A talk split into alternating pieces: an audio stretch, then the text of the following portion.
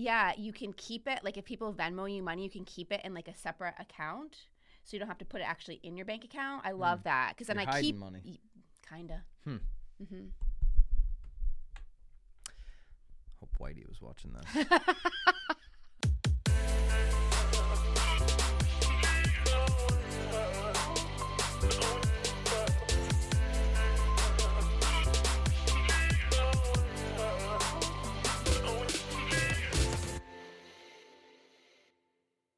This is Byron Lazine and Nicole White, and you are tuned into episode 107 of The Real Word. Word is up. It's been like weeks since we've been at the white table. It has been. It's been quite some time, Miss Nicole White. It feels good to be back. I like I like the white. I feel really like we're like we're bright and awake. This is I feel like it's also the first time that we've been doing this in the morning. But regardless, Yeah, no, we're happy we're to back, back. on our normal routine. We've got the rackets in the wall. They're not going to fall down if you watched the last episode. that was so annoying. That was a fantastic episode, but we had a, a couple, as always, a couple little hiccups in Mm. our setup. mm-hmm. But really good if you're into the clear cooperation rule and following that. Definitely go back and check out 106. We had the CEO of the Smart MLS on. She is only our third guest of all time. All time. She was very deserving of it. Shared a lot of information. Cle- cleared up some fuzziness. I think that I hope you so. and I have we had. have we gotten any any more questions or feedback or anything from anybody? No, I mean just people saying, "Oh, great!" So I can withhold. You know, in the comments I did see in, on YouTube. Oh, so I can withhold it on Mhm. my flipper, and I said, "Well, that's in Connecticut." So you know, we were clear on that in the video, but but every state MLS rather may have their own little gray area that you want to pay attention Well, to. there. I'm certain that they'll probably figure that all out because if Connecticut figured it out, I like to think that the other states will figure it out as well. Yeah. Yeah. All right, so we're going back to traditional style of the show. We've got two rackets. And then a marketeer of the week, which is a new angle for the marketeer. I think A little I bit. think It's well, it's a helpful uh, uh, angle though. good timing. Perfect timing. Yeah. Right. Racket number one. This is from Inman Connect in New York, which I'm actually quite sad I didn't get to go to this year. First one I've missed in quite some time. I mean, do you actually go in or do Oh, you yeah. just party? I go in, You do. You like take get a meetings. seat. You do. I you- do it all. Hmm. Yeah. That's interesting. That's This not year, What, that's not what I heard. this year I didn't, so I was able to catch up on Inman.com. They have some great uh, panels that were captured in video, so Mhm. you can check those out. We pulled racket number one from a panel that was called Indie Business Models uh, in an Ever Changing Market. But the headline. Did you have a hard time reading your your your I writing did. for a I minute? I had a little bit of a hard time. I could time. tell. I was like, there. I am like, I can't wait to hear what those words actually are. Yeah. You you struggled. Yeah. So, Mm-hmm. but the headline here is real estate is heading towards an employee model.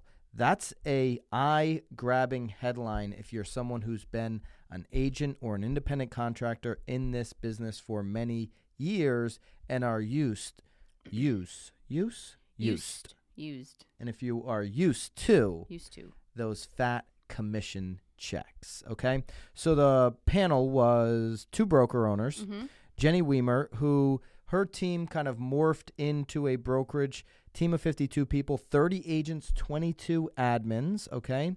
Thomas Hyman, who has a virtual brokerage called Realty Partners. It's a rev sharing model. They have uh, technology, no brick and mortar. Almost, I don't want to say it, but Yeah. it's kind of like an EXP thing. Right. Okay. Mhm. Sounds like it. So I did say it, I guess. All right.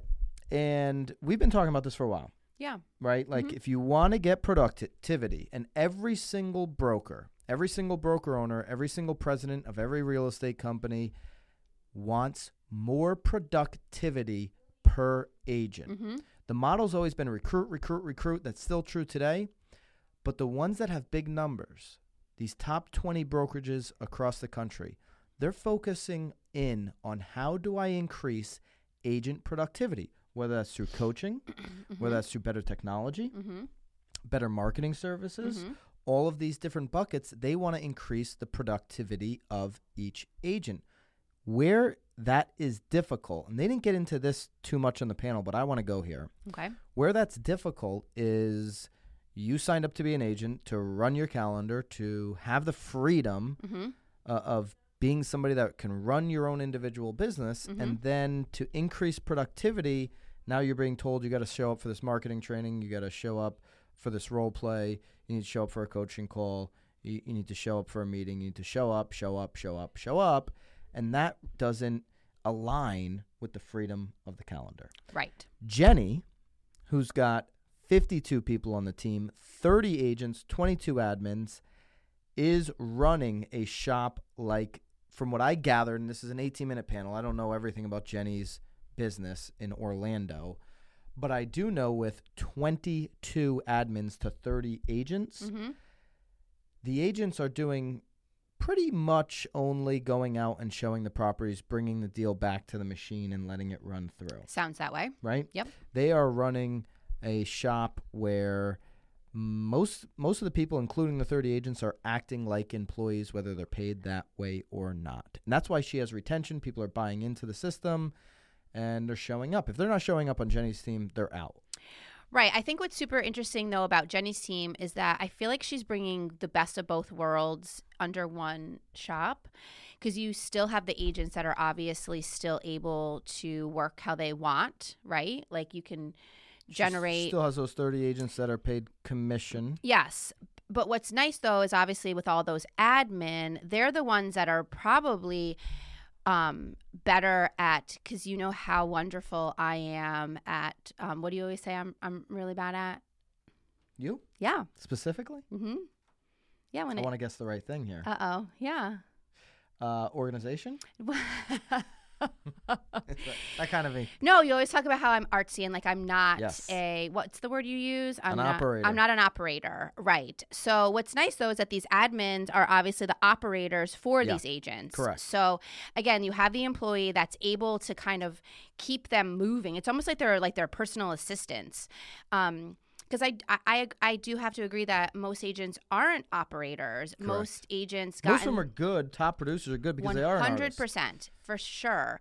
But I also think that unfortunately, you know, a lot of people were sort of misled or got into the business for for a very different reason. So I feel like in this situation, it, she does have employees, but I feel like those employees are are are vital to keeping those thirty agents sort of moving in the proper direction. Yeah. I mean, Jenny said agents want a home.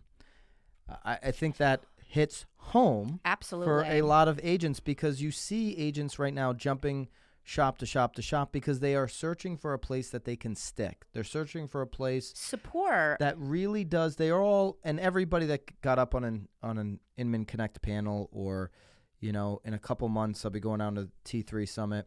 Everybody, all the top broker leaders in the country are going to be getting up there saying we're increasing our marketing efforts and our technology and our training. They're all going to say that, but the reason agents are bouncing around is because it's not sticking. They're not actually they're getting there and they're not actually getting the training that, that they thought they would get. right. Or at least consistently. Yeah. Yeah. What Tom has done here, Tommy Hyman, Tommy Heinsohn is a Tommy? Tommy. Well, I'm gonna go with Tommy. Thomas Hmm. Hyman, Tommy Heinsohn, Boston Celtic guy. A little shout out there.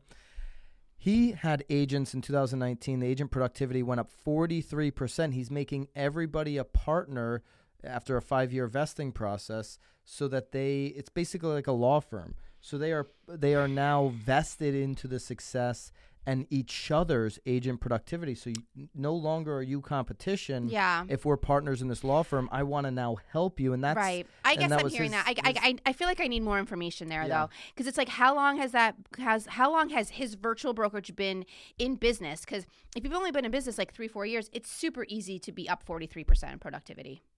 Just off of growth. That's that's a good point. Yeah, but. Yep. No, I do think that if people have vested interest, I think then they care. You know, I mean, So- granted, this is a virtual brokerage, but like maybe people care about emptying the garbage. Is it a racket You know? to think that in 10 years there will be more employees than independent contractors in residential real estate? One hundred percent. That's a racket. No, I don't think it's a racket. Oh, you no, think there'll be more employees, more employees than independent contractors? in more years? employees. in residential real estate. How many In years? these brokerages. 10? 10 years. This is super like just throwing something against the wall. Maybe not more, but yeah, I don't d- think more. I definitely think though, because I mean, we're finding it even too with agents that are aging. Yeah. They, you will They want a place to fall, but they and they have knowledge, but and they, want an income. yes, you will see, but they can't compete. you will see more of it. Yes. For sure. Yes. More of it. Yes. Which leads us to racket number two. Zillow is officially a New York brokerage. Do we need confetti for that? That's a real deal article. First one was Inman. I Link like them both like up. a you want a confetti? I don't know. I feel like it's like yeah. Why are you celebrating it? I don't know. I I'll mean, tell you what, The way uh, the way you announced it, it sounded extremely celebratory. I'll tell you what. As we sit here on Tuesday, February number eleven. It is the 11th. Okay, as we sit here, I'm just going to refresh real quick.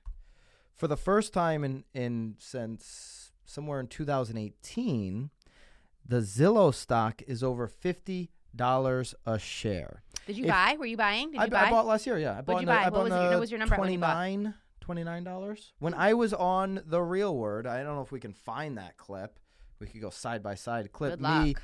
Telling you buy to Zillow. buy Zillow stock. It was in the low 20, low 30s, and now is sitting over $50 a share. So stockholders, re, uh, Wall Street rather, they're believing that Zillow's new model of acquiring brokerage license from coast to coast is going to work. Now, remember, we've talked about Flex a bunch. This is to comply with Mhm. accepting referral fees in the Flex program and the Zillow offers program and, Mhm. and, and stuff like that. So there's been, if you read this article on The Real Deal, you've got Douglas Elliman, Corcoran uh, executives that were very uh, not pleasant about this. Of course not. Why You would know? they be? It's competition. It's Come competition. on, everyone I- gets yeah. a little jelly. And so they got a little gelled up. They weren't too kind in their words to the real deal. Is this something that agents should be worried about? Well, I feel like, to be honest, like, it, it- what we knew mm-hmm. it was. Well, we've known it was coming. Yeah. Like we've known it was coming. So, I still feel like you like why work? Like it's just a waste of brain power. Like it's happening. It's coming. We've been talking about it forever. I don't feel like it's a horrible thing if you just keep doing your job. Yeah. Yeah. If you use it as a lead pillar, like we've talked about, not your whole business, build your brand, be a marketer first so that you're out in front of what Zillow's doing. Zillow still can't touch the local community like you well, can. And it's super interesting that we're sort of doing these back to back because it's talking about we're talking about agents liking a place to fall, support. yeah. I mean, it, that is still oh, listen, all so super vital. Here's the thing. Zillow is listening to everybody's phone calls in the Flex program and all this stuff. They have so they have more information than 99% of the brokers in this country. More information. I mean, they're than training 99.9% their of agents the brokers. too a little bit there to take these calls. And so you tied it together beautifully. Jenny, who said agents want a home. If brokers, you don't give them a home, they'll find one with Zillow because they've got the license. They certainly have the eyeballs and they ha- certainly have the web traffic. Yes. All right. Marketeer of the. And you know what I've been hearing a lot lately? Oh, gosh. People reaching out to me. Oh, Byron, you're a Zillow lover. Totally not true, guys. I, I want to. I want to say. Have you even closed a Zillow lead in the last 365 days? well, we have. I'm asking Yeah, about me. you personally. I personally have not. No, right. So, Um, I mean, they need to just calm down. Yeah. So I'm listen. I'm conscious of what's going on. I'm going to continue to push the conversation forward, and I urge every agent. I don't think it's that you're a listening to do lover. I think that you're just trying to slap people across the face and be like, "Hello, like this is what's happening. Exactly. This is what's happening." All right, dear marketing mastermind, does my marketing comply with the code of ethics? Nicole plucked this one from Inman, super topical with CE going on. Have you done us, yours? for everybody? Are you CE is doing- going on for everybody, or is that a I'm- Connecticut thing? I don't know. It's everybody, I think. Let's say everybody. Everybody. I mean, everybody needs It continuing reference, ed. yeah, it references it here in the article because uh, she was in her CE. Florida. Yeah. This is Mhm. Christy Murdock Edgar. So, Christy, you're our marketeer of the week for writing this article and helping us as agents make sure that we are following our code of ethics in our marketing. W- One thing that's very interesting to me is Instagram stories. If you go onto Instagram stories of ed- any agent right now, you see coming soon stuff, you see sneak peeks, you see tours of homes, you see people in other homes See that so many coming soon. that aren't their listing. They're showing, you know, as a showing agent. Yep. But there are some disclosure things that should be on every Instagram story post, is what I'm understanding here. That is how it sounds. And even if you're posting something on your personal page, you need to disclose too. I mean, it's, I, I think it's moving rapidly. I think that um, depending on when you got your license, again, I haven't taken a test in a couple years, but they're very clear on what needs to be represented in like print advertising. It's just, this is, again, this is, it's, the, it's it, it it's sort of like the, the the clear the clear rule there's like gray yeah. there's what do you need what don't you need but also what's super interesting too because i talk about snapchat in this article there just sometimes isn't even the ability to include some information so that's, that's interesting right. as well and so eh, here, here's what you'll find out about the, in this article yeah. if you dig into it. We'll link it up. How can I ensure my website conforms to the code of ethics rules regarding advertising? I feel like most people have that locked in. Websites have been well, around. Well, most people don't have their own. Not a lot of people have their own websites, though. I feel Teams, like. Well, yeah, there's a lot. No, I'm hearing you. Yeah, I'm yeah. hearing you, but I'm saying a lot of independent agents are probably getting websites through their own company. The solo agents, yes. for sure. Mm-hmm. How can I make sure my social media platforms include the proper disclosures? So whether this is per post or in your bio, if that's sufficient enough. Uh, that's important information. How can I use virtual reality and augmented reality in my marketing and still comply with truth in advertising according to the code of ethics? Very interesting. Mm-hmm. The virtual reality stuff. Yeah, I never even thought about that. All right. So, hmm. uh, really good stuff from Christy. We'll link that up. Thank you, Christy, for sharing. She's a freelance writer for uh, writing real estate, also member of Florida uh, Realtors. Florida board. Both of the guys on that first panel were Florida. So a lot of Florida here. I might have to. I might have to go back get a little more sunshine. Um, I want to go. You want to go? Kinda. We'll do a real word down. there. I mean, it hasn't stopped raining here in the Northeast in a few days. It's ridiculous. it was pouring today. I looked on the weather app to see oh, what it was going to be the rest of the week. Yourself? And because I have Connecticut and, yeah. and Florida like side yeah. by side, yeah, I could see what Florida yeah. 80 sunny all week. Yeah, I mean, why do that? I don't know. Why do that? Torture. Ridiculous. All right, guys, appreciate it. If you have any comments, anything you'd like us to talk about, any marketeers that you see out there, please put it in the comments. We appreciate you guys. Keep it real, and we'll see you next week. Bye, guys.